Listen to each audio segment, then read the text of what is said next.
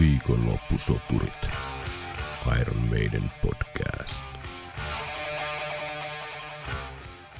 Tervetuloa kuuntelemaan Viikonloppusoturit podcastia tänne Oopperan kummituksen luolaan. Kyseessä on ensimmäinen suomenkielinen Iron Maiden yhtyeeseen keskittyvä puheohjelma, jonka jaksoissa käymme läpi kaikkea, mitä vaan keksitään yhtyeeseen enemmän tai vähemmän liittyen, niin fakta kuin varsinkin fiilis pohjalta. Minun nimeni on Tero Ikäheimonen. Meikä on Henri Seiker. Terve Tero. Tervepä terve.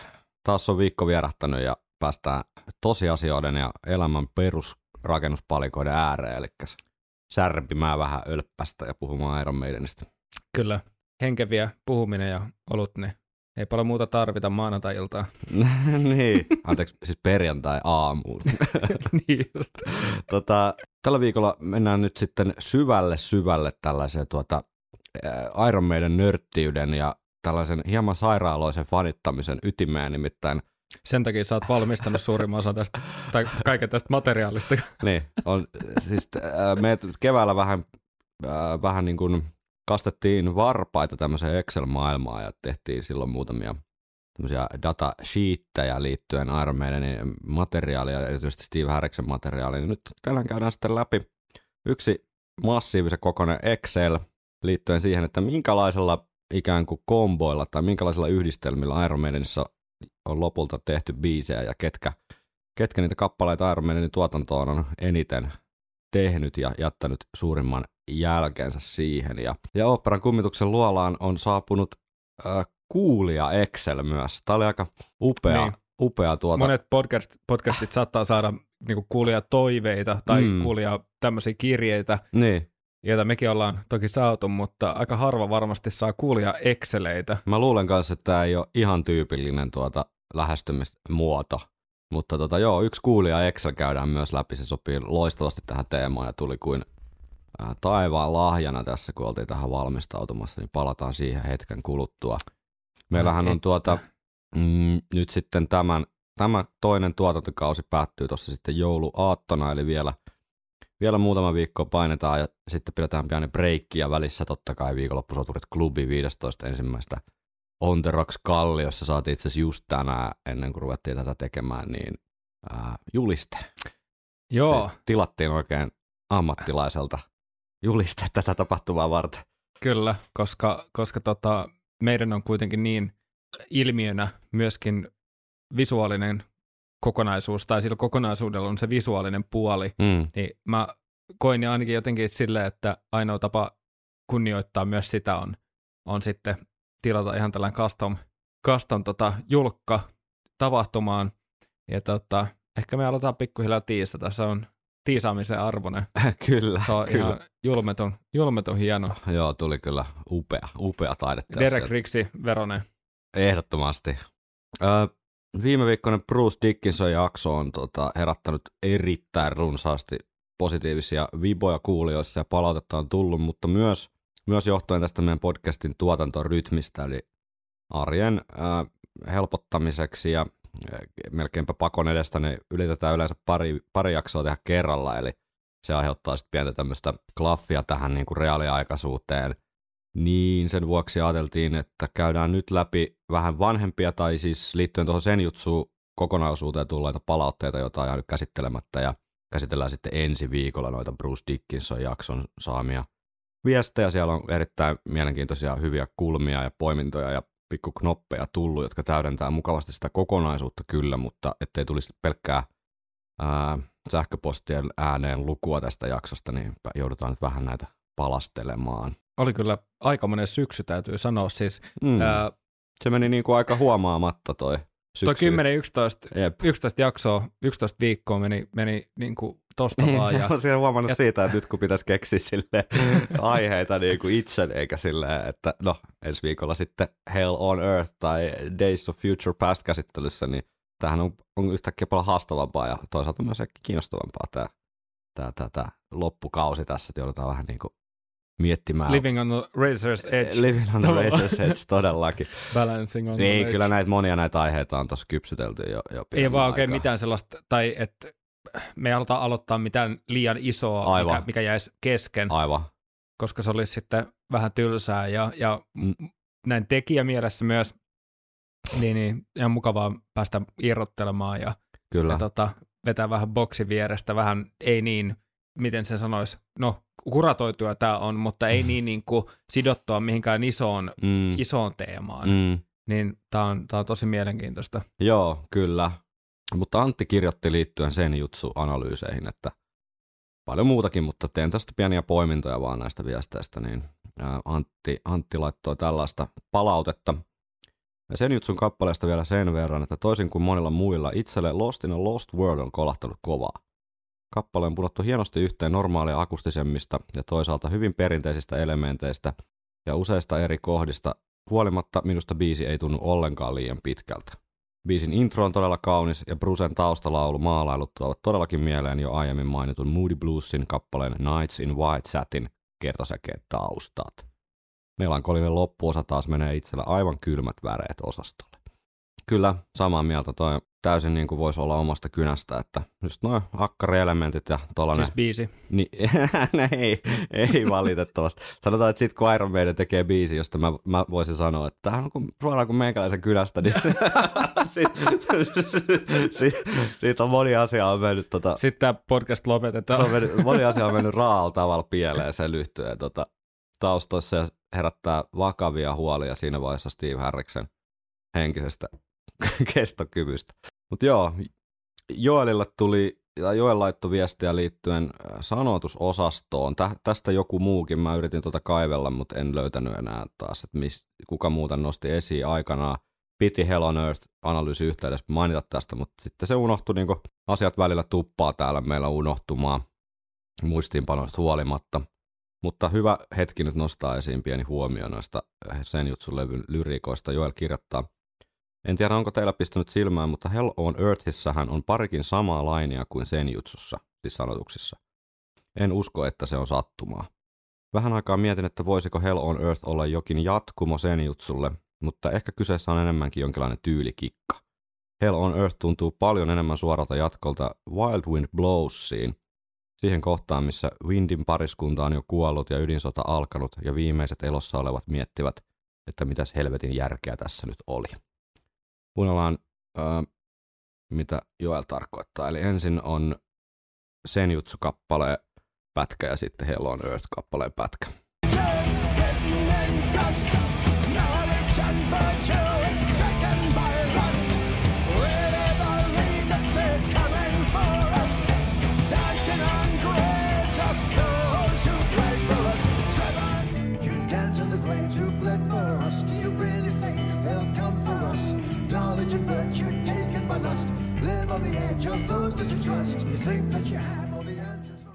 Tota, siinähän sen jutsubiisin sanotuksethan siis menevät seuraavasti.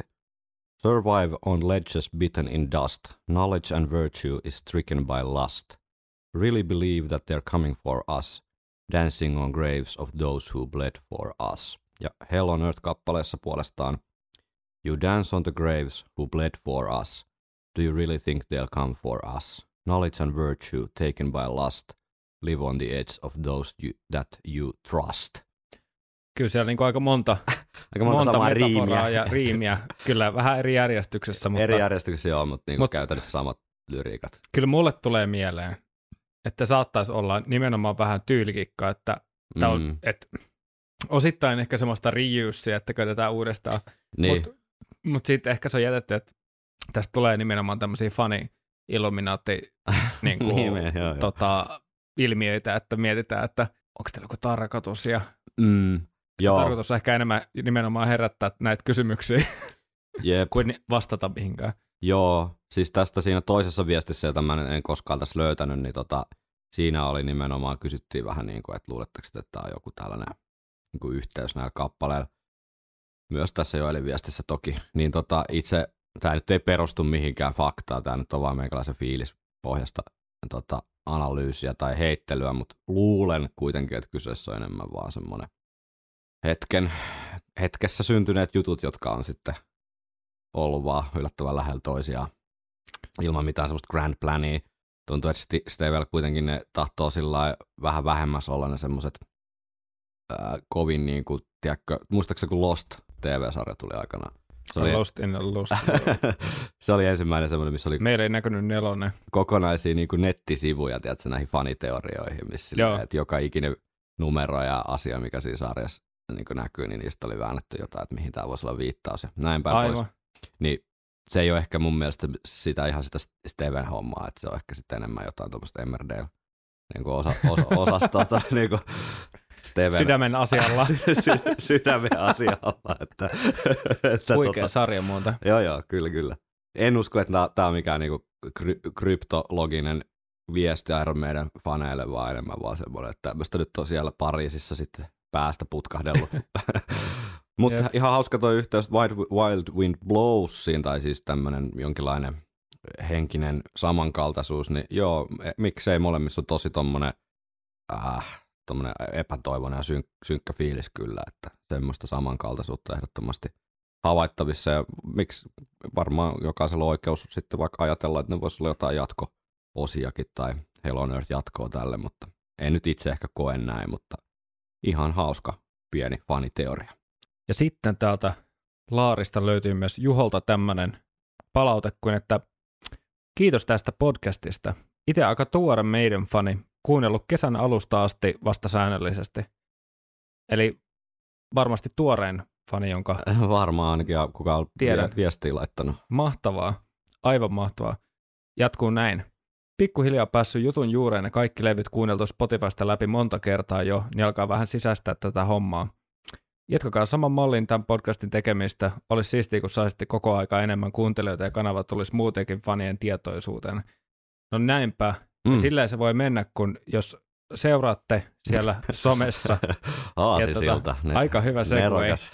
Kyllä, eli voitte laittaa seurantaan somessa, Facebookissa tai Instagramissa siellä viikonloppusoturit sivuilla, tai sitten myöskin se auttaa, jos jätätte jotain arvostelua näihin suoratoistopalveluihin, niin silloin nämä algoritmit nappaa, nappaa sieltä tota suosituksia muille, jotka on sitten samanhenkisiä, niin Näin on. hauska kuulla palautteita niin kuin vielä lisää niin kuin kaikilta, niin ei muuta kuin Kyllä. Mä, kiitokset tosta palautteesta. tämä oli siinä mielessä hyvä poiminta, tai siis mielenkiintoinen poiminta ja hyvä muistutus myös meille, että, että, että joskus kun tämä aloitettiin, niin mä en muista, ei, ei meillä nyt ole mihinkään mitään kirjattu, mutta me ainakin juteltiin siitä, että ei saisi niinku olettaa liikaa tavallaan niinku asioita olevan itsestäänselviä. Mm. Että kun puhutaan jostain vaikka Martin Birchistä, niin pitäisi aina muistaa avata, että kuka hän on. Ja tämmöistä ihan perustavallaan journalistista otetta tähän hommaan, mutta tämä oli hyvä, hyvä muistutus siitä, että meillä on myös kuulijoita, joille tämä ikään kuin Iron Maiden lore on vielä aika uutta. Jep, ja, ja, mikä- jos, ja jos on vasta niin kuin kesästä asti kuunnellut, niin ei, ei, mä voin sanoa, että vuoskaan ei riitä niin kuin välttämättä semmoisen... Mutta Niin, kela kuin, miten siisti juttu olisi, kun sä löytäisit Niin. niin. nyt Iron Maiden, niin silleen, että ikin kuulu sitä. niin, Sitten saisi niinku, äh, 58-vuotiaana, niinku minkä ikäisiä me nyt ollaan, jotain me ei, saada, me ei saada ikinä sitä Me saadaan ne, ikinä- neitsyyttä takas. Ei, ei, tiedätkö, kun sä olisit ekan kerran pistäisit Seventh Sunin soimaan, niin oho, no ai, joo, ai. Se siitä. Se on melkein kuin maistaisi ekan kertaa eri jääpäivää. niin, niin jo. Niin jo. Tota, tehdään yksi oikaisu myös pari jaksoa sitten Hell on Earth-analyysissä, muistaakseni, tai jossakin siellä, niin ei kun Parchment-analyysissä, niin to, tietenkin niin puhuttiin tästä ö, yhteydestä To Tame Land biisiin ja soitettiin siinä sitten pikkukiireessä tehdyt just ennen äänityksen alkua tehdyt klipi ja niinhän siinä sitten kävi, että soitettiin väärä kohta tota Parchmentista, eli Pekkahan oli tehnyt huomioon, että että tuota, uh, The Parchmentin yksi riffi on aika lailla suoraan To Tame a Landista ja kuunneltiin se siinä ja oltiin se, että no joo, onhan tässä, onhan tässä vähän yhtäläisyyttä, mutta Muistaakseni sanoa, että samasta puusta samasta puusta joo, eri siis, oksa. kyseessähän on siis nyt nämä riffit oikeasti ja nämä on kyllä ihan yksi yhteen.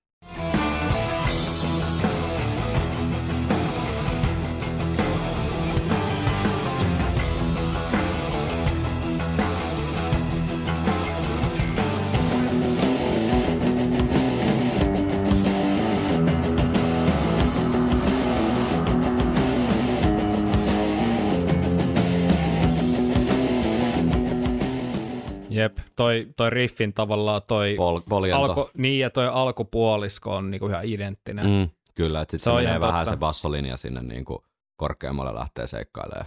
Joo, ja sitten se loppupuoli on tavallaan eri. Mm. mutta se, se biisin tai riffin eka puolikas on ihan sama. Jep. Se on, niinku, se on ihan totta. Joo, ja kyllä, kyllä tota, hyvä huomio, ja tulipahan nyt sitten korjattua tämäkin.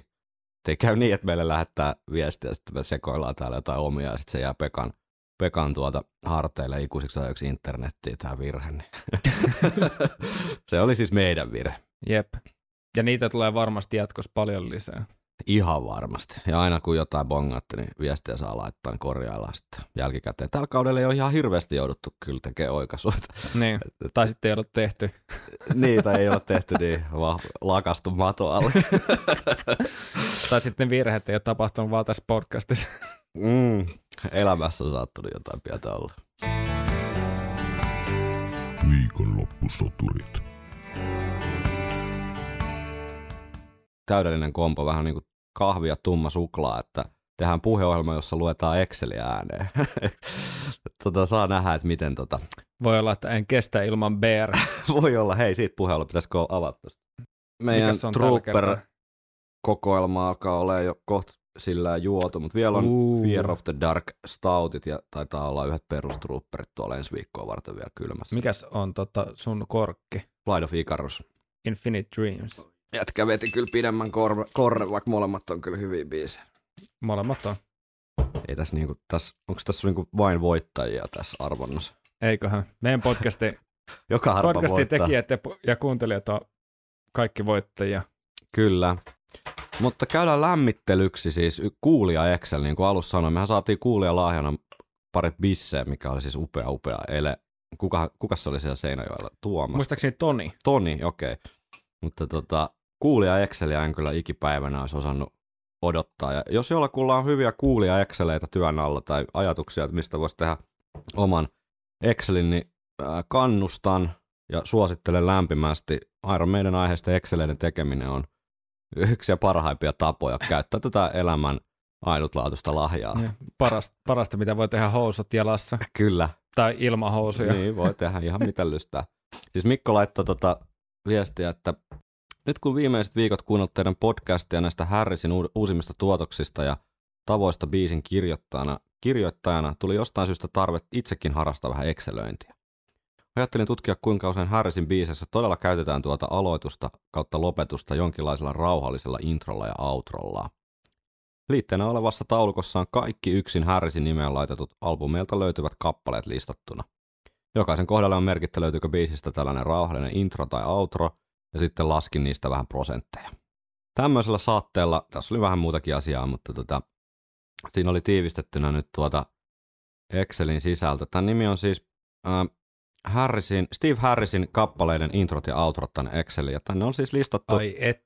vuodesta 1980 vuoteen 2021, eli debyytistä Senjutsuun, niin joka ikinen ainoastaan siis Steve Harriksen omiin nimiin, siis sanat ja, sanat ja tuota sävel Steve Harriksen nimiin merkityistä kappaleesta, niin joka ikinen biisi ja sitten Mikko on tänne Excelöinyt, että löytyykö niistä rauhallinen intro, lau, rauhallinen outro vai molemmat. Ihan sairaan hienoa. Kiitos tästä.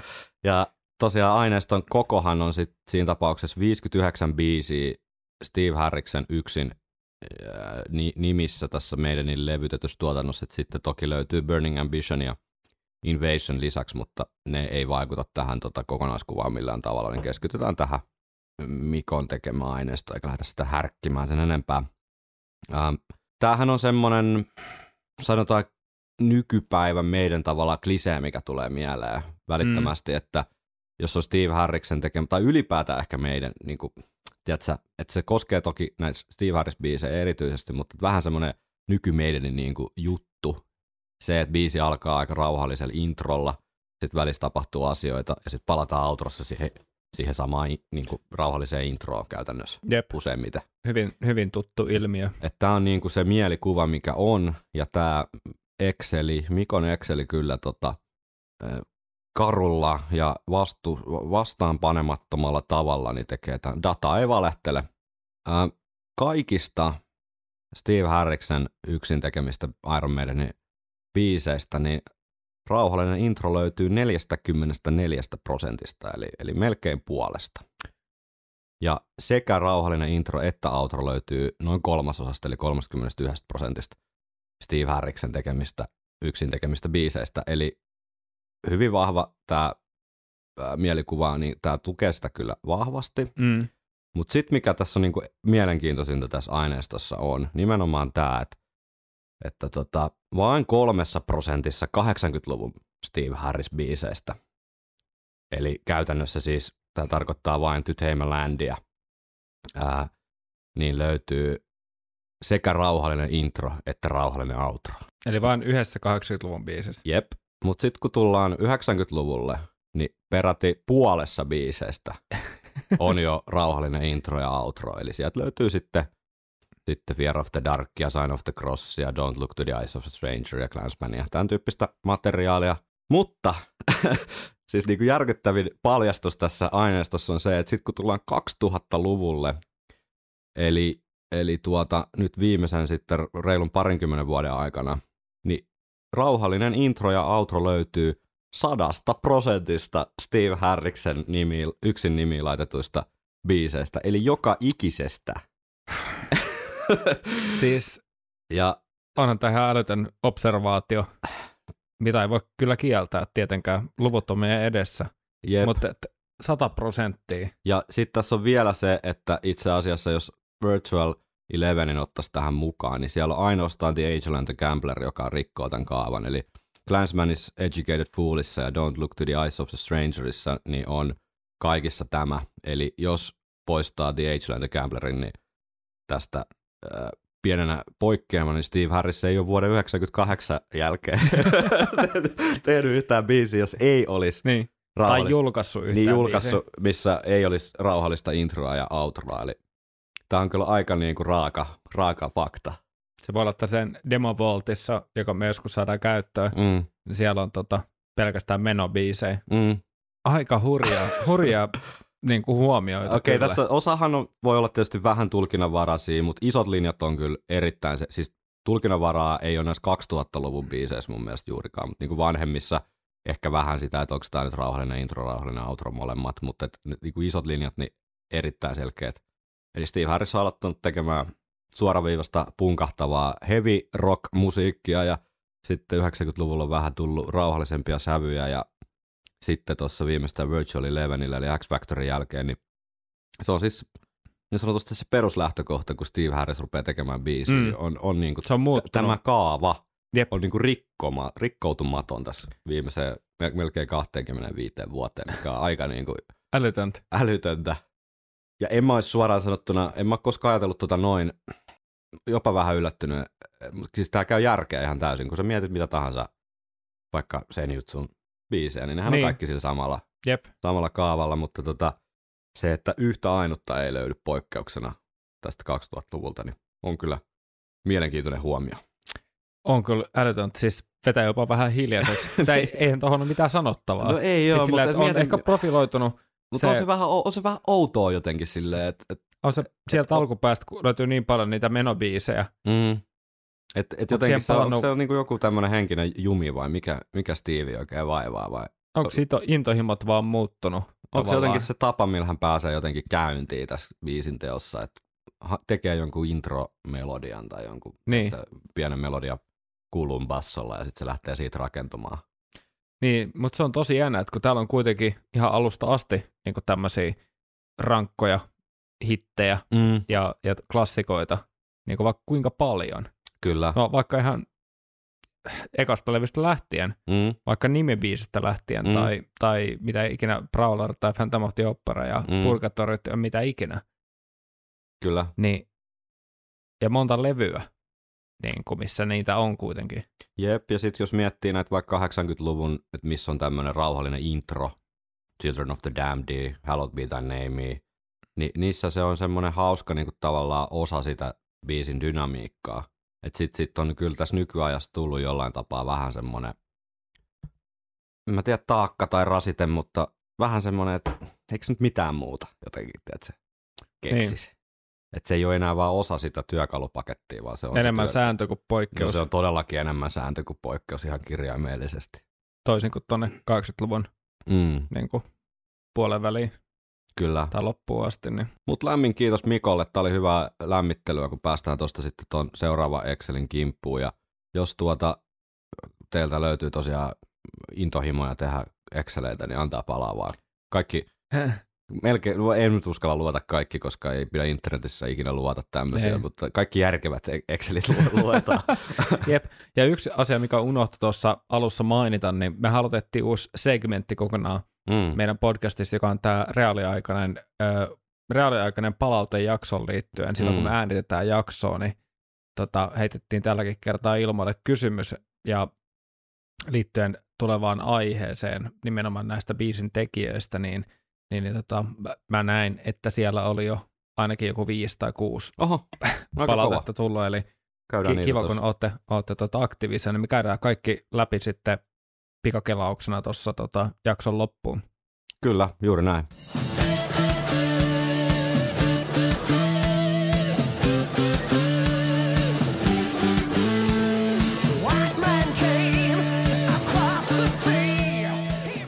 Steve Harri- Harris Excelillä aloitettiin ja kyllähän tämä nyt hieman tämmöinen Steve Harris Excel on myös tämä seuraava.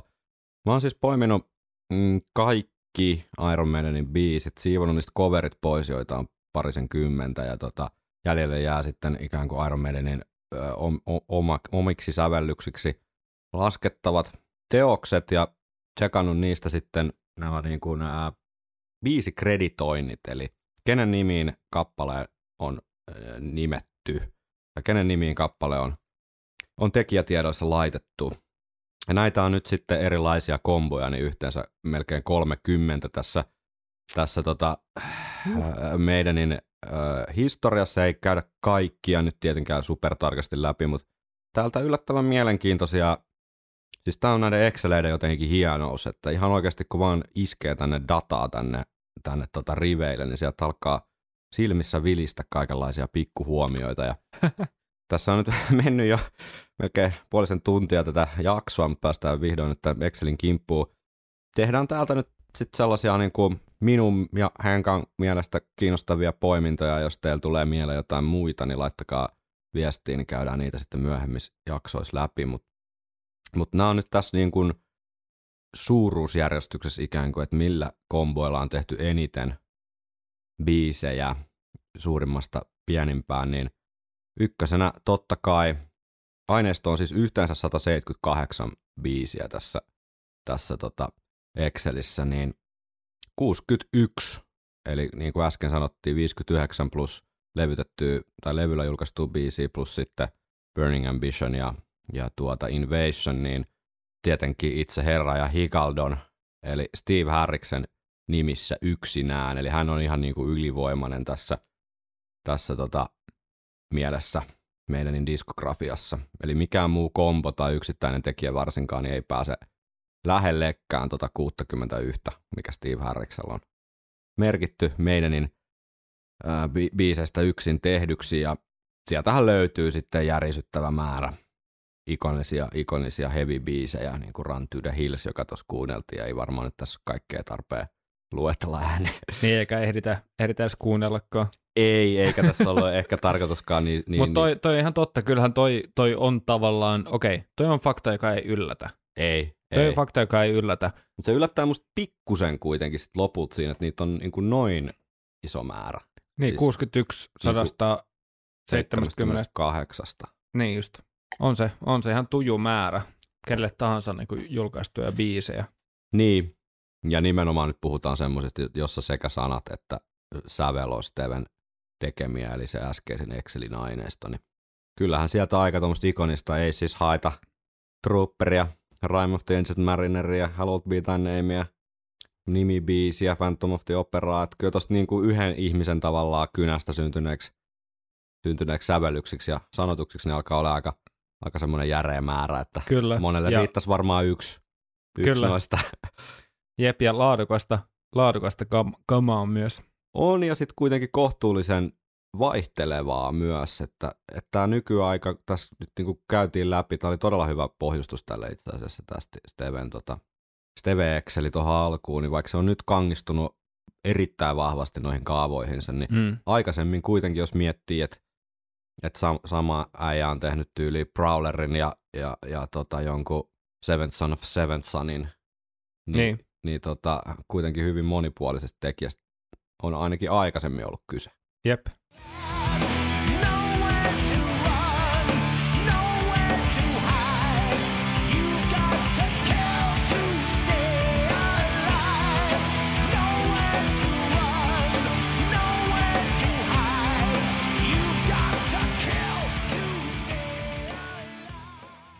No sitten tota, seuraavaksi yleisin kombo itse aika yllättävä. Jos miettii meidäniä bändinä, niin tulee mieleen monesti just ehkä Sti- Stevien jälkeen Bruce Dickinson ja Adrian Smith ja tämän tyyppisiä hahmoja, mutta itse asiassa niin toisiksi yleisin, jos Harriksella oli 61 yksin nimettyä biisiä, niin seuraavaksi yleisin kombo tässä tekijälistassa niin on itse asiassa Gers Harris tutkapari, mikä ei ole semmoinen ensimmäinen, mikä jotenkin tulisi ehkä mieleen näistä tota, meidän ikään kuin tämmöisistä ikonisista duoista. Niin, kyllä. Ekana tulisi ehkä se Dickinson Smith. Kyllä, nimenomaan. Ja tota, tämä on siis yleisin yhdistelmä sen, sen jälkeen, että Harris on yksin tehnyt kaiken. 14 kappaletta meidän diskografiassa on Gers Harris-kombo kynäilemään. Sieltä löytyy muun muassa sitten tällaisia ikonisia Iron Maiden hetkiä kuin Weekend Warrior, The, the Apparition, no on siellä hyvääkin kamaa. Uh, Dream of Mirrors. Dream of Mirrors, Dance of Death, The Legacy, Talisman, The Book of Souls. Time Machine. niin, kyllä. Et, Okei, mutta tää on mielenkiintoinen. Eikö tämä ole aika Tää yllättävä, yllättävä niin kuin havainto tästä? Jep. et- Olisi sanonut niin kuin intuitiolla heti tietenkin, että Dickinson Smithhän sen täytyy olla. Jep. Tämä ei ole ehkä niinku semmoinen, monet näistä biiseistä, sieltä löytyy Lord of the Flies, The Unbeliever, tämän tyyppistä, niin ei ole ehkä sitä niinku juhlituinta meidän, niin, mutta aika semmoista perusvahvaa tekemistä. Ja kysehän on sitten varmastikin pitkälti siitä, että Gersin tekemät biisit ja sitten Har- Harriksen sanat ja ehkä Joo. osallistunut sitten, sitten tota, muuten sävellykseen. Mutta osoittaa, että Gers on ollut tosi aktiivinen tuossa biisintekopuolella. Niin, ja nimenomaan semmoinen tasaisen aktiivinen bändiin tulon jälkeen. Et no, no Jep. Prayerille ei ollut yhtään hänen biisiä, mutta siitä eteenpäin niin Jep. löytyy niinku sellaista tasasta tekemistä, mikä tässä aineistossa näkee. Sitten sen ansiosta pääsee aika korkealle. Joo.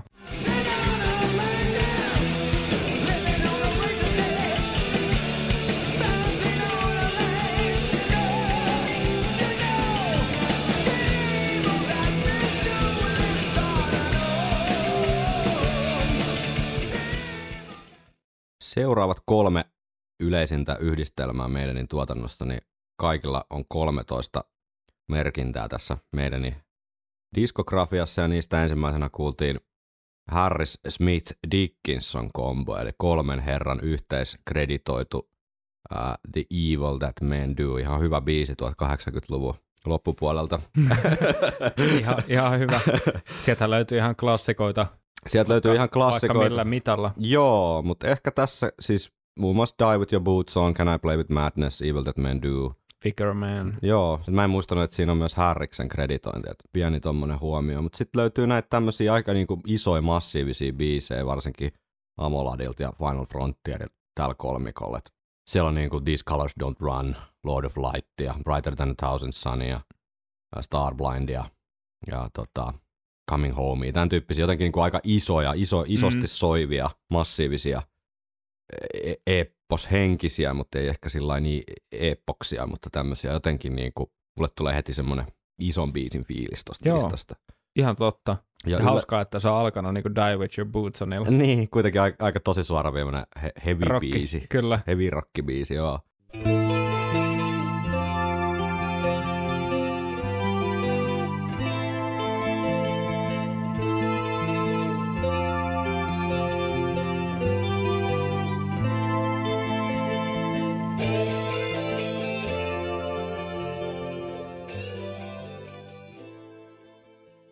Vihdoin päästään ottamaan eräs olennainen herra mukaan, eli Dave Murray. Niin Murray Harris kolmikolla on kanssa syntynyt 13 biisiä ja Tämä on nyt ehdottomasti sitten niin, että Harris on ollut Davin hovi sanoittaja tässä meidänin tuotannossa, että sieltä löytyy sitten meidänkin suosikkikappaleita, Still Lifea, Deja Vuta, The Prophecia, Fates Warningia, tämän tyyppistä matskua tuolta niin kuin 80-90-luvun meiningeistä ja sitten myöhemmästä tuotannostani, muun muassa The Thin Line Between Love and Hateä ja Benjamin Brickia ja The Man Who Would Be Kingia. Eli hekin on kuitenkin aika erityyppisiä biisejä sitten tässä reilun 40 vuoden aikana duunaillut. Ja, si- ja tässä on to- mun mielestä toinen jännä intuitio, ainakin itselle, että vaikka molemmat on ollut bändissä kauiten, Murray ja Harris, Kyllä, niin mä olin jotenkin, olisin odottanut, että toi määrä olisi ollut vähemmän, kun Murrayta ei niin usein kuitenkaan siellä näy se on ihan totta. siellä. Että nämä on tämmöisiä jänniä, jänniä tota, pään sisäisiä tämmöisiä tota, palapelejä, Jep, mitä sitä rakentaa tosi helposti. jep. Ihan, ihan väärin, kun ei tietenkään jokaista kredittiä välttämättä tuo aina lukemaan tai niin, kyllä. ei jää mieleen, tai sitten jää vaan mieleen se mielikuva. Mm. Toi, on, Tosi jännä. toi on ihan totta ja tässä on mielenkiintoinen havainto kanssa, että Murray on ollut mukana 27 Iron Maidenin biisissä. Eli tota 13 Häriksen kanssa tehty ja loput sitten muiden kanssa. Niin Gers on tehnyt, ollut siis, Gersillä on enemmän biisikreditointeja kuin Dave Murrayllä, eli, eli tota 33 kappaletta niin kuin yhteensä. Ja Murray on siis 27 biisiä 178, tarkoittaa tuommoista 15 prossaa about, että kohtuullisen niin kuin maltillinen toi Murrayn tuotan, tai siis biisin kirjoituksellinen anti tässä meidän historiassa ottaa Joo. huomioon, että miten kuitenkin jotenkin semmoinen olennainen osa meidän niin se äijä on, niin kuin Mm. on omissakin semmoisissa mielikuvissa. Jep. Mutta lopulta Gerson, Gerson nyky, nyky tässä meidänissä niin merkittävämpi hahmo ollut, ainakin jos ihan puhtaasti tätä tota, kreditointidataa tarkkailee. Ja nyt Jep. tänään tarkkaillaan dataa.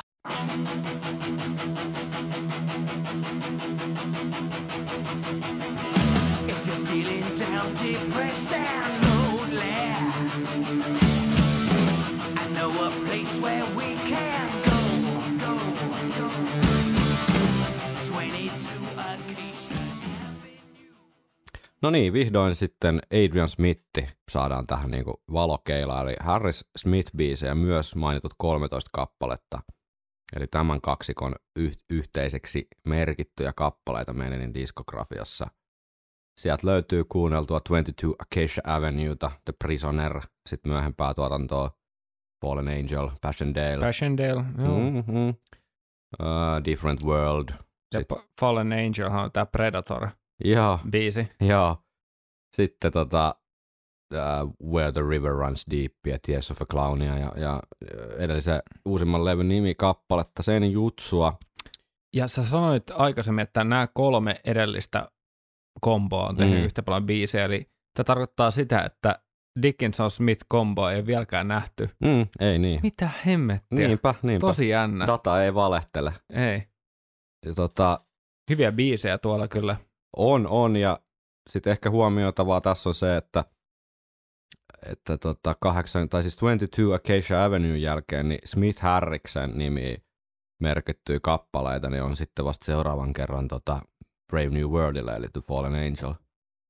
Et Aivan. Siinä on pitkä, pitkä tauko Number of the Beastistä. Ja 22 Acacia Avenue oli vissiin jo pistetty alulle tuolla Smithin varhaisessa Urgin-bändissä, Joo, jonka kyllä. Smith oli nähnyt. Ja ollut, että hei, toi voisi olla hyvä biisi meidän niille, ja sitten se kuulostaa yhtään samalta kuin se lähtöbiisi enää. ei, ei kuulostanut, että joo, se on niitä ihan varhaisia, varhaisia Smithin sävellyksiä, joka sitten meidänissä puhkesi ikään kuin kukkaa. Mutta joo, pitkä breikki tällä kaksikolla yhteistyöstä. Siis totta kai näitä sitten, kun lisätään näitä tyyppejä tähän komboon, niin rupeaa löytyy enemmän niin kuin Dickinson Harris Smith biisejä oli se sama 13, että ei tarkoita sitä, etteikö Smith ja Harris olisi tehnyt yhteistyötä meidän niin, tota, biisien eteen, mutta tarkoitan vaan nyt sitä, että tämä kaksikko pelkästään niin ei, ole, ei ole saanut sitten tota, monen kymmenen vuoteen mitään aikaiseksi ennen kuin sitten Toki Adrian oli pois bändistä, niin se voi vähän vaikuttaa siihen, mutta, mutta sitten tässä Final Frontier ja Book of Souls-osastolla varsinkin, niin rei, tosi paljon yhteistyötä näillä herroilla, että he on sit niissä sessioissa taas löytäneet Jep. toisensa.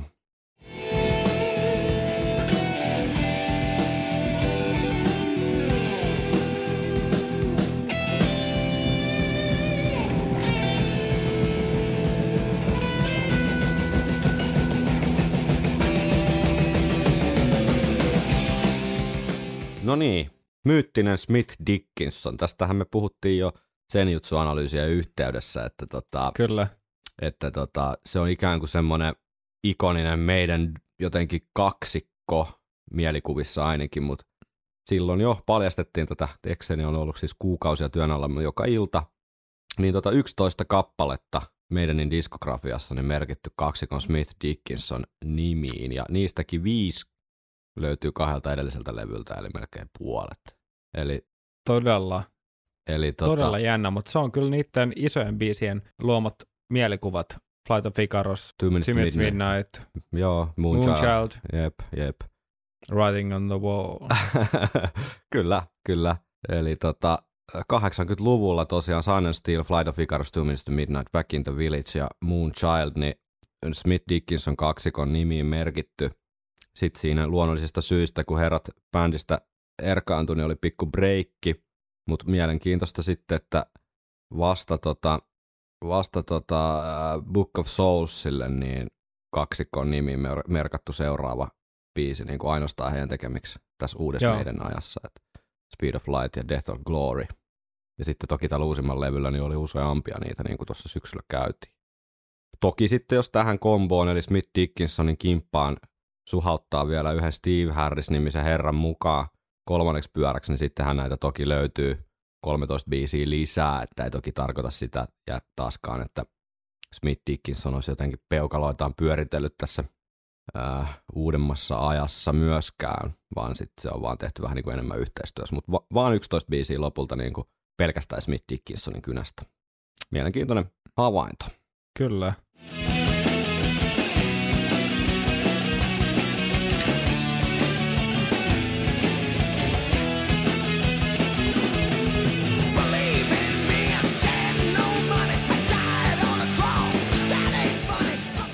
Tuliko Henkka post-traumaattinen stressireaktio keväältä 2021? Ei sentä. Ei sentä.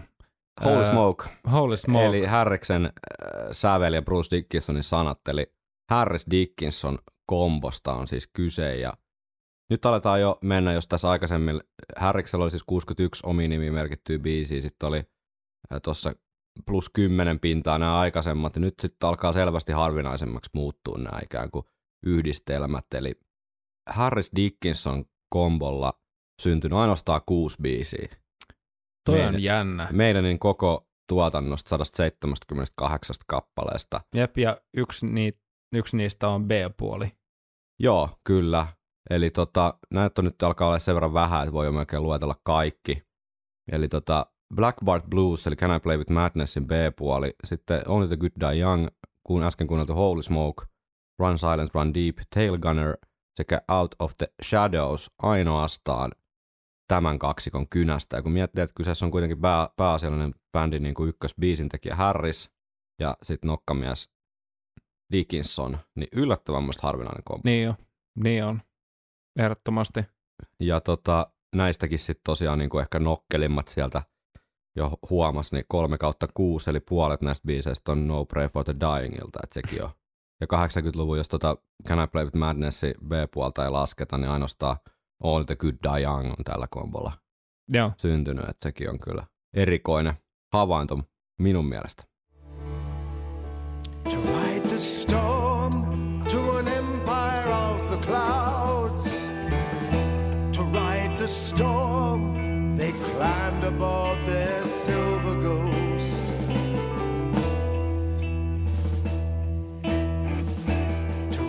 storm to a kingdom that will come. Empire of the Clouds, Book of Soulsin tuota 18-minuuttinen ilmailuhistoria sijoittuva eppos siinä, eli Bruce Dickinsonin itse tekemä biisi.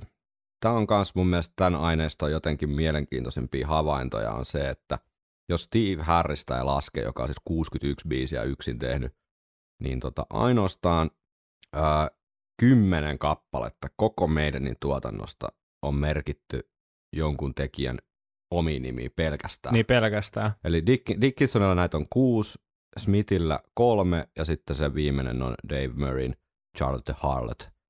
Niin tota, siinä, on, siinä, on se, siinä on se kymmenen biisiä, mutta kertoo vaan siitä, että tämä on kyllä todella vahvasti tämmöistä niin kuin erilaisten komboja ja tiimien tavallaan yhteistyötä tämä meidän niin tuotanto. Joo, ja Vaikka huomioisi sen Steven järjettömän ison yksin tekemän biisimäärä, joka kuitenkin painottuu vahvasti sinne parille ekalle levylle mm, ja 80-luvulle muutenkin.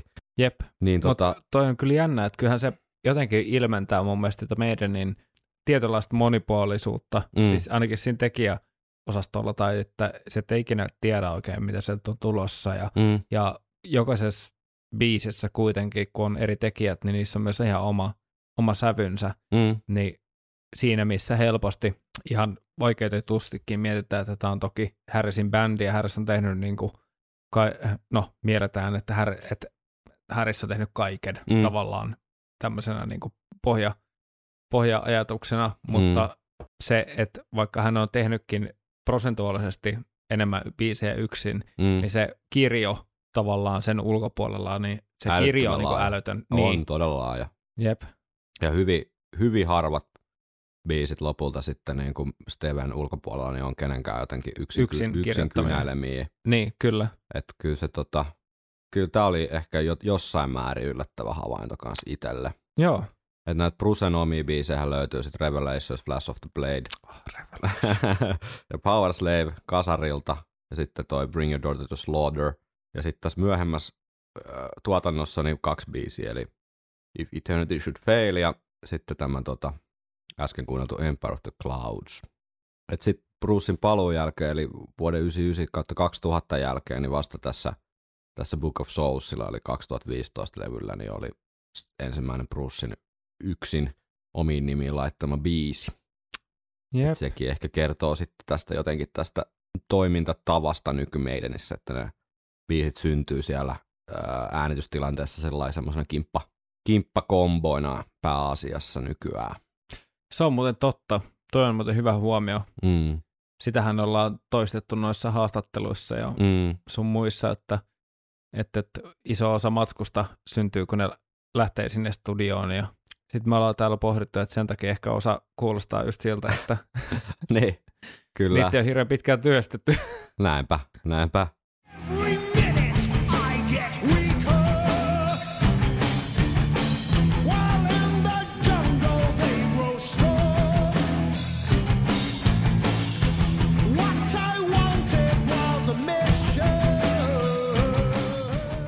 No sitten päästään vähän tähän niin kuin harvinaisempaa osastoa.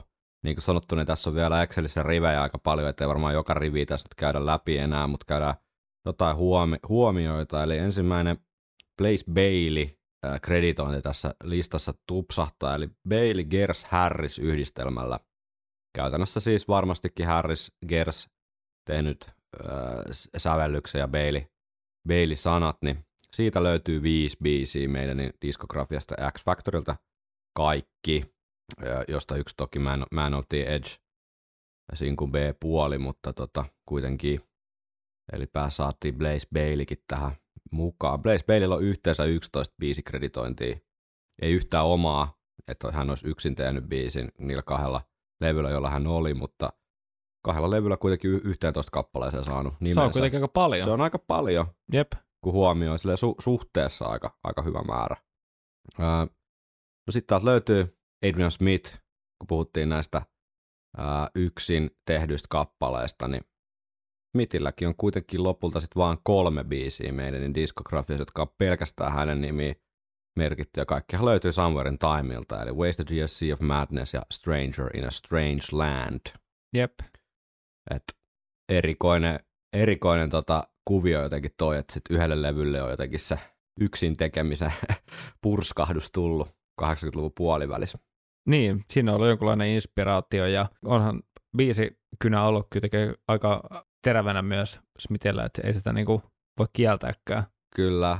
No Dave Murraysta mainittiin ohuesti aikaisemmin, kun Murray Harris biisi oli yhteensä 13, niin Dickinsonin, eli Murrayn tekemä biisi ja Dickinsonin tekemät tuota sanat, niin niitäkin löytyy kuitenkin jopa kolme kappaletta, mutta siis ei missään nimessä ole mikään niinku yleinen jotenkin tutkapari.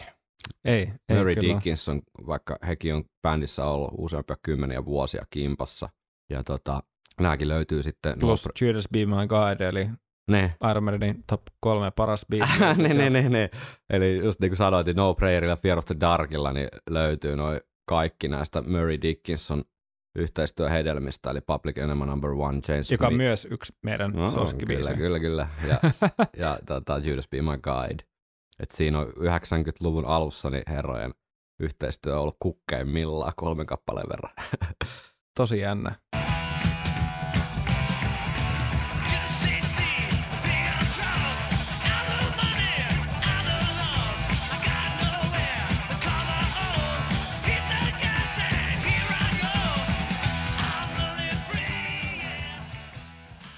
No Paul Dianno jätti kuitenkin ohuen jälkeensä myös tähän biisi tuotantoon eh, kahdella levyllä, jolla hän oli.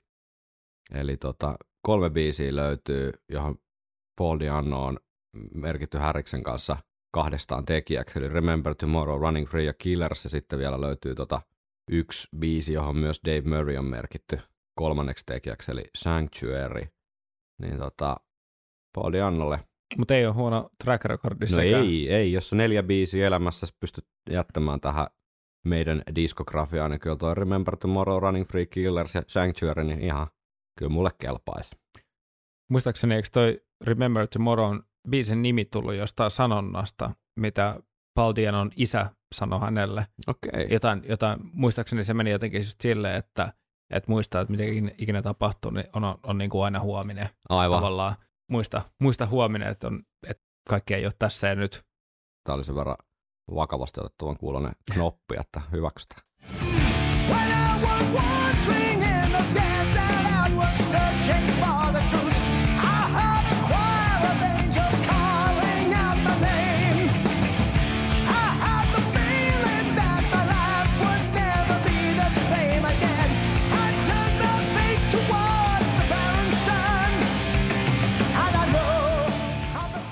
No sitten aletaan mennä tähän ikään kuin novelty-osastolle, eli tämmöisiä harvinaisuuksia, eli kahden tai yhden merkinnän komboja löytyy sitten pitkä lista tästä, tästä tota Excelin perästä. Siinä kuultiin Rainmakeria, joka on D, äh, Murray Harris Dickinson kombolla syntynyt, ja näitä biisejä on ainoastaan yksi toinen, eli Brave New World. Tosi jännä kelaa tavallaan sillä pohjalla, että Brand New World on kuitenkin ainakin itselle semmoinen aika klassikko, Mm. Klassikko biisi. Mm. Että tavallaan siltä intuitiolta voisi helposti miettiä, että kyllä näitä biisejä voisi olla muitakin, Niin. tai niin kuin enemmän. Totta, totta, mutta ei, ei, ei löydy muuta kuin pari. Sitten on näitä tämmöisiä, tämmöisiä tota koko bändin nimiin merkittyjä biisejä. Nämä on yle, tai siis kaikki näitä sinkkujen B-puolia enemmän tämmöistä yksi sekoilu, sekoiluosastoa, että sieltä löytyy sitten näitä Morty, Vikaria ja tämän tyyppistä perseilyä ei niistä sen enempää, että jos meidänin diskografiassa kaikki henkilöt on merkitty bändistä tota, ää, biisin tekijöiksi, niin se ei ole hyvä merkki yleensä. Sitten oli toi Dave Murray mainittu ainoa oma Davin nimiin merkitty biisi on Charlotte Harlot ja sitten muita tämmöisiä ehkä kiinnostavia poimintoja, niin on se, että ää, ää, Clive Burrilla on kuitenkin kaksi biisikreditointia meidänin diskografiassa siinä, missä Nico McBrainilla on vain yksi. Eli Harris, Harris ää, tota, Smith Burr kaksikollahan syntyi tuo Gangland-biisi, eli siihen Burr on saanut kirjoittajakreditit, varmasti johtuen ikonisesta rummuttelustaan siinä. Ja sitten tota, ää, Harris Murray Burr kolmikolla niin on syntynyt Total Eclipse Klassikko. biisi siinä, missä ainoa, ainoa Nico McBrainin biisikreditointi koko 178 Iron Maiden kappaleesta niin on, on tuota New Frontier-biisi tuolta Dance of Deathiltä. Dickinson, McBrain, Smith. Niin, joo, kyllä siinä on aika kova, kova kolmikko kyllä. Et miten, miten se on niinku mennyt tuohon? Mutta Onko Dickinsonilla itse sanat se, Smithillä sävellys? Itse asiassa, no mä en vaan tiedä yhtään, miten nämä rummut vois mennä.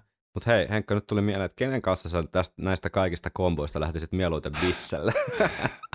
Juttelemaan vähän biisin teosta. joo, jos ei, ot, ot, siivotaan tästäkin B-puolia ja sekoilut, eli koko bändin kanssa ei pääse. öö, no, kyllä se olisi joko Smithin kanssa, tai sitten, kyllä mä sanon Dickinson Smith Dickinson Smith, edelleen. ehkä toi Nico McBrain on tosiaan vähän hazardi tohon, että se voi olla, että se varastaisi koko shown, että Dickinson Smith voisi kyllä olla aika, aika kova, kova tota pari lähteä Ja ottaa sitten muutama. jos miettii, että lähtisi Harrisin kanssa yksin, Niin. se voisi olla, Sitten kun ei ole se mitään muuta juteltavaa kuin niin, West Hamin kausi, niin Dickinson voisi pitää siinä keskustelua yllä ja voitaisiin puhua vähän tota, okkultismista. Ja niin on tuomionpäivän profeetoista niin kuin hänen uusimmassa podcast-jaksossaan. Itsehän luin juuri yhden, no ei mitään. ei, ei mainita Jouko Pihoa. Miksi ei mainita Jouko Piho? Totta kai mainitaan Jouko Piho. Siis Loit itse- itse- profeetan, itse- profetian vai? Itsekin luin juuri jonkun Jouko Pihon profetian Facebookista. Joo, joo. Mutta tota, voi olla, että Brucellakin olisi sanansa sanottavana siihen. Siis kyllähän pi- Pihoa kannattaa ehdottomasti seurailla sos- sosiaalisen median kanavissa. Mielenkiintoinen yksi poiminta vielä, että kun sanoin tuossa aikaisemmin, että jos koko bändi on merkitty biisintekijöiksi, niin ne on sitten tällaisia niinku ihan hassuttelujuttuja. Mutta yksi biisi löytyy, ainoastaan yksi biisi meidän niin koko tuotannosta, johon on merkattu neljä tekijää. Eli Bailey, Janik Kers, Steve Harris ja Dave Murray. Ja kyseessä on siis Virus. Joka ei ole kuitenkaan albumilla. Ei ole albumilla, mutta standalone sinkku tuolta 90-luvun lopusta, niin se on ainoa meidän, Todella jännä. meidän biisi, johon on merkattu enemmän kuin kolme tekijää, joka ei olisi näitä tällaisia sekoiluja. Ja kyseessä on kuitenkin ihan mukin menevä biisi. On, on, on. Hyvä biisihän se on.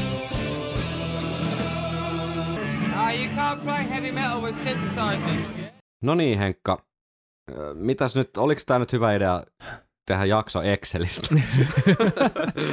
Hyvä jälkeenpäin sanoa, mutta niin, no kun eihän sitä etukäteen voi tietää. Että. No, jos mä nyt on rehellinen ja suuta kuivaa, Niin. mutta kyllä tässä on aika paljon sulateltavaa ja tota, Ah. mielenkiintoisia poimintoja, niin kuin oikeasti silmiä avaavia, että kyllä mä sanoin, että mun Excel-neitsyys meni nyt tässä niin kuin ihan Jaatiinko plussan Kerralla. puolelle kuitenkin tässä, että kannatti tehdä tämä jakso? kannatti, kannatti, ehdottomasti, että kyllä noit, ja me voidaan laittaa tästä, tossa me ei ehditty todellakaan kaikkea mainita edes, niin Mm. mm. mehän voidaan ottaa tästä joku screenshotti ja laittaa Joo. tonne jotain huomioita vielä tuosta, mitä jäi sanomatta, niin yksi mielenkiintoinen havainto kanssa tästä koko, kun niin kuin sanottu, niin kuin näitä asioita iskee tähän jotenkin silleen niin kuin silmäältäväksi ja data ei valehtele, niin yhtään Dave Murrayn ja Adrian Smithin kahdestaan tekemää biisiä ei klassista kaksikkoa. löydy, jep, ei löydy koko meidänin tuotannosta. Ne on kuitenkin lapsuuden kavereita siis aikana ajalta ennen Iron Maidenia jo,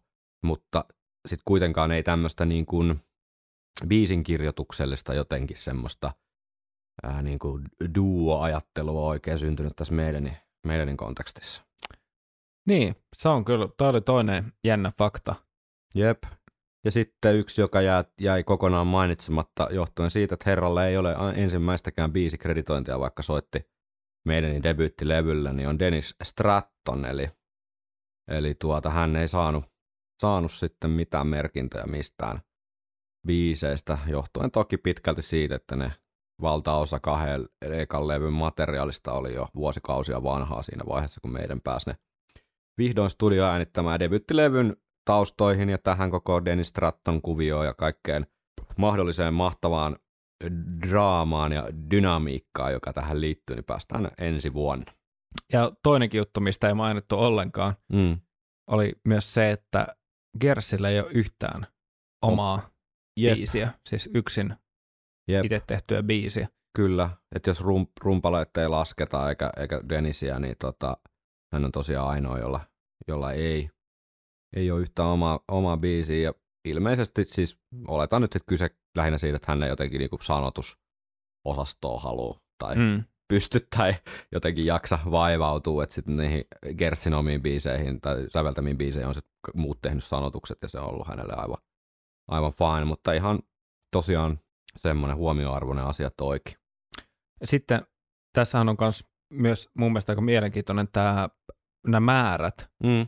Kyllä, siis mä tein pientä prosenttilaskua, eli, eli tota, nyt jos sitten ei puhuta niistä biiseistä, jotka on y- yksittäisen henkilön omiin nimiin pelkästään merkittyjä, vaan kaikista biiseistä, mi- mihin jokainen Iron Maidenin tai kukin Iron Maidenin jäsen on osas- osallistunut jollain tavalla, että hänet on merkitty yhdeksi biisin tekijäksi.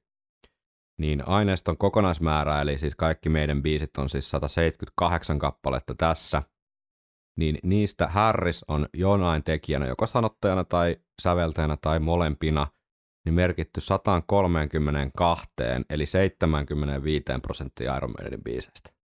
toi on musta kyllä niinku ääri, ääri, ääri järeä lukema. Vielä järeämpi kuin toi 61 niin kuin yksin tehtyä biisiä. Niin, niin jo. Jotenkin tosi paljon vielä kuva, kuvaavampi siitä, että miten olennainen hahmohan on tässä meidän Jep, olemuksessa. kyllä. Mutta sitten seuraavana on tietyllä tapaa looginen, mutta ehkä jotenkin Myöskin vähän yllättävä. On, on, on. Joo. Samaan ihan aikaan looginen ja yllättävä.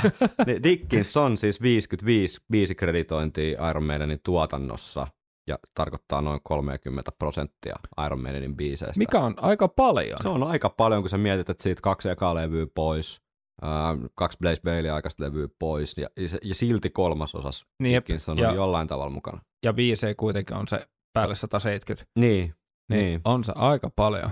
Se on aika paljon ja kyllä siinä tietysti sanotusosastosta varmasti puhutaan tosi Pitkälti. isosta osasta, mutta, Niin. mutta hän on kyllä myös olennainen osa tätä meidän, meidän hommaa, mikä nyt ei silleen mikä niin järisyttävät upea tutkimustulos ole, mutta saatiin nyt jotain dataakin sen tueksi, että ei ole vaan kyse fiiliksestä. Sitten on Smithillä 25 pinnaa. Joo, Sama juttu. Ja mun mielestä se on kans aika paljon, se on aika paljon. koska se Joo. kuvaa musta ehkä sitä nimenomaan Smithin panosta mm. öö, siihen meidäniin, jonka me tiedet, tiedämme tavallaan. Että et, et sieltä vaikka sitä on vähemmän, niin se niin sanottu, ehkä se hutiprosentti on aika paljon pienempi. Mm. Että siellä on mukana nimenomaan semmoisia isoja hittejä, Mm. josta ei ainoastaan Smith tunneta, vaan me, niin kuin meidän tunnetaan. Jep, jep, kyllä. Et se on niin kuin mun mielestä hyvä osoitus siitä, että jos neljäsosa bändin biiseistä on jo, jollain tapaa hänen koskemiaan, niin mm. ei ihme, että se meidän mielikuva on tämän jakson myötä tai näiden lukujen myötä Mm. niin vähän pirstaloitunut silleen, että, että, että me odotettiin enemmän Mm. kredittejä, koska ne tulokset on ollut kuitenkin Kovia. kovia. Jep, ja sitten tostakin kun siivoo taas koko 90-luvun pois, jos ei laske Hooksin Youta, joka siellä vähän niin kuin haudan takaa äh, Smith kummitteli No Prayerillä, niin tota, pois, niin tota, siihen nähden niin aika kova luku kuitenkin. Että kyllähän, Niin jo. kyllä tuo niin kuin Harris, Dickinson, Smith näiden lukujen valossa, niin kyllä ne sen meidän niin kuin ytimen muodostaa. Niin, kyllä.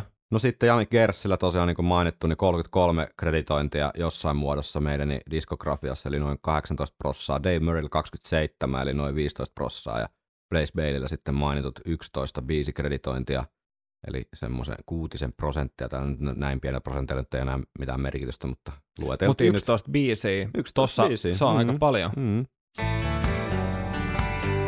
Viikonloppusoturit.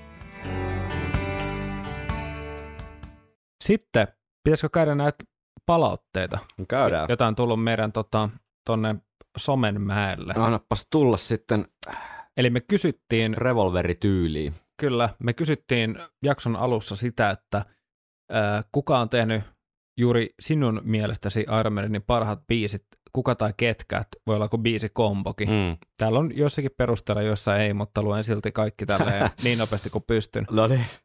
Eli Instagramin storista tu, äh, kajahtaa. Uusitalo Joonas sanoo, että St- Steven E-bokset ja sydän. Mm. Tom JK73 sanoo, Smith, Dickinson ja Harris soittaa niihin upeat bassokuviot. Aa, Okei, kova. no joo. ei voi kieltää. ei voi kieltää. Roope Rantsu, biisen määrän suhteutettuna Smith, Dickinson, Harris on ollut aika kova. Brighter than a thousand suns. Joo. Se on vitu hyvä biisi. Oh. Tomi Gustafsson, Steve Harris, parhaassa seurassa eli itsekseen. Mariner Sevensan, äh, Phantom ja Hallowed. Mm. Kyllä, Niin. Eipä se, se on aika, aika, aika kova argumentti. kyllä. Tontsa, 2000-luvun Gers Harris, Talisman, Legacy, Ghost of the Navigator, The Book of Souls, J&E. Mm. Tota, Olisi Ghost of the Navigatorissa Dickinsonikin? joo, oh, mutta kumminkin siellä herrat pohjat siihen, joo. Harry Smith, Karhusen Eero, Harry Smith Dickinson yleensä yhdistyy Smithin vetävät, vetävät riffit, Brusen sanat ja Steven yllättäväisyys. Mm. Mutta kyllä, täältä on tullut aika paljon. Nimittäin- Yllättävän paljon, joo. Joo. Voisin jopa sanoa, että Harry Smith Dickinson, Mm. RTDLZ, kaikki missä Adrian on mukana, kovimmat Harris yksin, ja A, B ja S kombot, eli ABS. Joo. Ja sitten vielä Arska P, että Harris yksin, koska Hallowed be thy name. Toimivin kombo on Gers Harris, koska SH täydentää JGn ideat. Joo. Aika hyviä itse Eli, asiassa. eli jo monipuolisesti. Joo, on- hyviä on poimintoja jengillä kyllä. Selkeästi niin kuin on myös jotain mielipidettä siis silleen, että on tutki, tutkittu näitä vähän näitä, ketkä näitä biisejä tekee. Se sel, selvästi noista, pää, noista niin kuin kommenteista on tulkittavissa se. Joo, ja enkä yhtään ihmettele siis, että kyllähän se on, to, toi on tosi mielenkiintoinen aspekti musiikin kuunteluun ylipäätään, koska sä voit kuunnella musiikkia vaan niin, että kuuntelet ja dikkailet, mutta sitten tavallaan siinä vaiheessa sä astut vähän sinne tutkijan ja fa, jopa fanittajan puolelle, kun sä Mm. mietit, kuka tekee ja mitä tekee, ja, ja sen takia me ollaan myös täällä. Mm. Mutta et, se on myös, myös hauskaa näin ihan harrastuneisuuden kannalta, että kun sä alat vaikka tunnistamaan niitä sävyjä, ja sä alat tunnistamaan, niin. no mulla se menee enemmän, ei niinkään sanotusten, mutta mulla menee se ehkä enemmän sinne just sävellysten puoleen, Mm. että et alkaa tunnistamaan niitä tiettyjä elementtejä tai sellaista tietty, tiettyä henkeä tai ö, säveliä tai jotain teemoja, mitkä toistuu Mm. niissä. Ja se on ihan sama, onko se niin kuin Iron Maiden tai joku muukin bändi, mutta just Iron Maiden, kun niissä biisin tekijöitä on niin paljon, Mm. niin se on hauskaa semmoista salapoliisityötä ja vähän semmoista niin kuin, semmoinen ekstra ulottuvuus siihen kuuntelemiseen. Mm.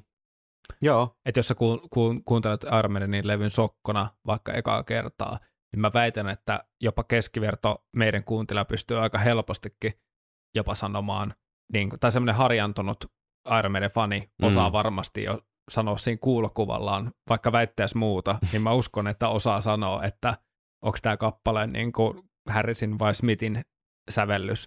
Joo. Mä usko, uskoisin ja siihen, että siinä on joku sellainen vaikka- mm, sano vaan, Niin. sori. Ei kun siinä on joku semmoinen tietynlainen, jotain semmoisia fundamentaaleja linjoja Mm. äh, sävellyksellisesti, jotka toistuu niin paljon, niin mä uskon, että meidän fani osaa kyllä helposti niin kuunnella, kuunnella niitä eroja ja nyansseja.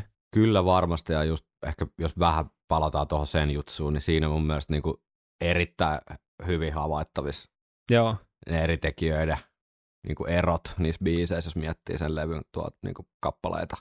Ja pakko vain sanoa, että musan, musahan ei ole siitä kiinni, tai se musan kuuntelu ei ole siitä kiinni, että osaako tällaisia asioita erottaa, Ei. vaan mä tarkoitan vaan sitä, että se tuo vaan niin semmoiset lisäkiinnostavuuden ja lisäulottuvuuden siihen musan kuunteluun, Niin. mitä varten se sitä niin kuunnella. No mä ehkä vertaisin johonkin elokuviin, että sä voit katsoa elokuvan silleen, nauttia siitä vaan siitä elokuvasta ja niin kuin sataprosenttisesti olla sitä mieltä, että tämä oli hyvä tai huono.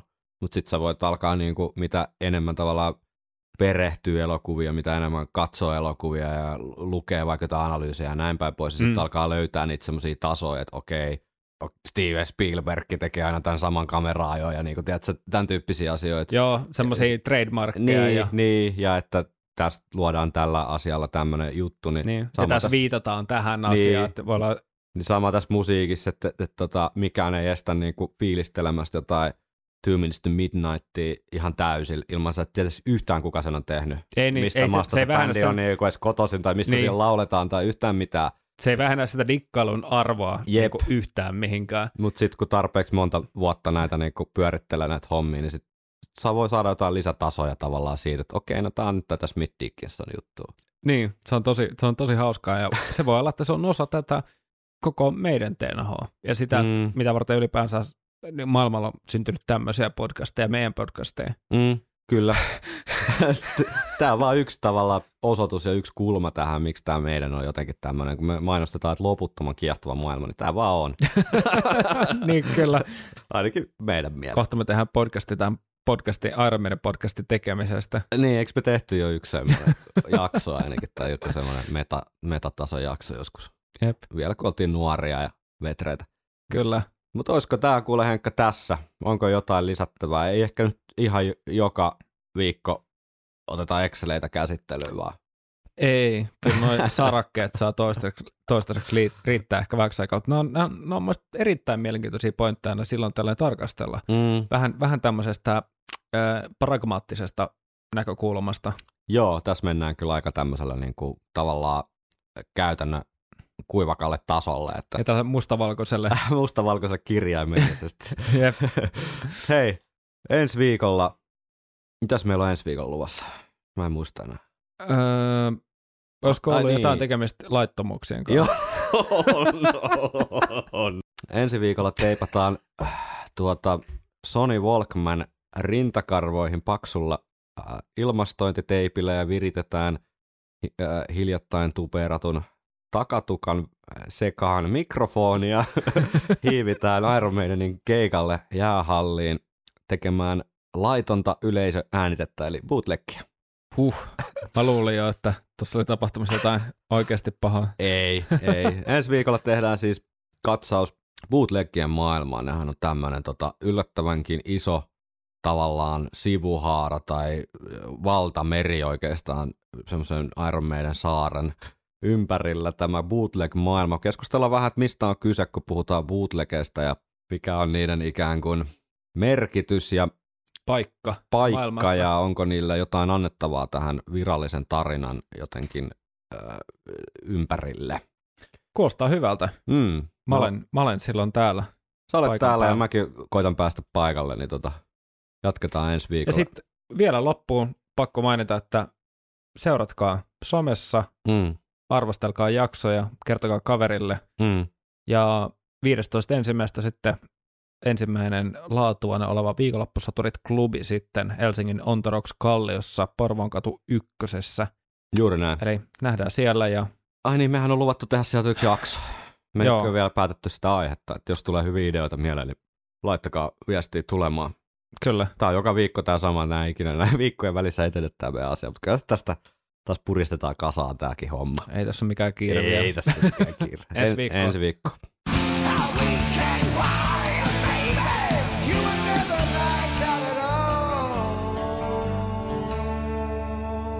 Viikonloppusoturit.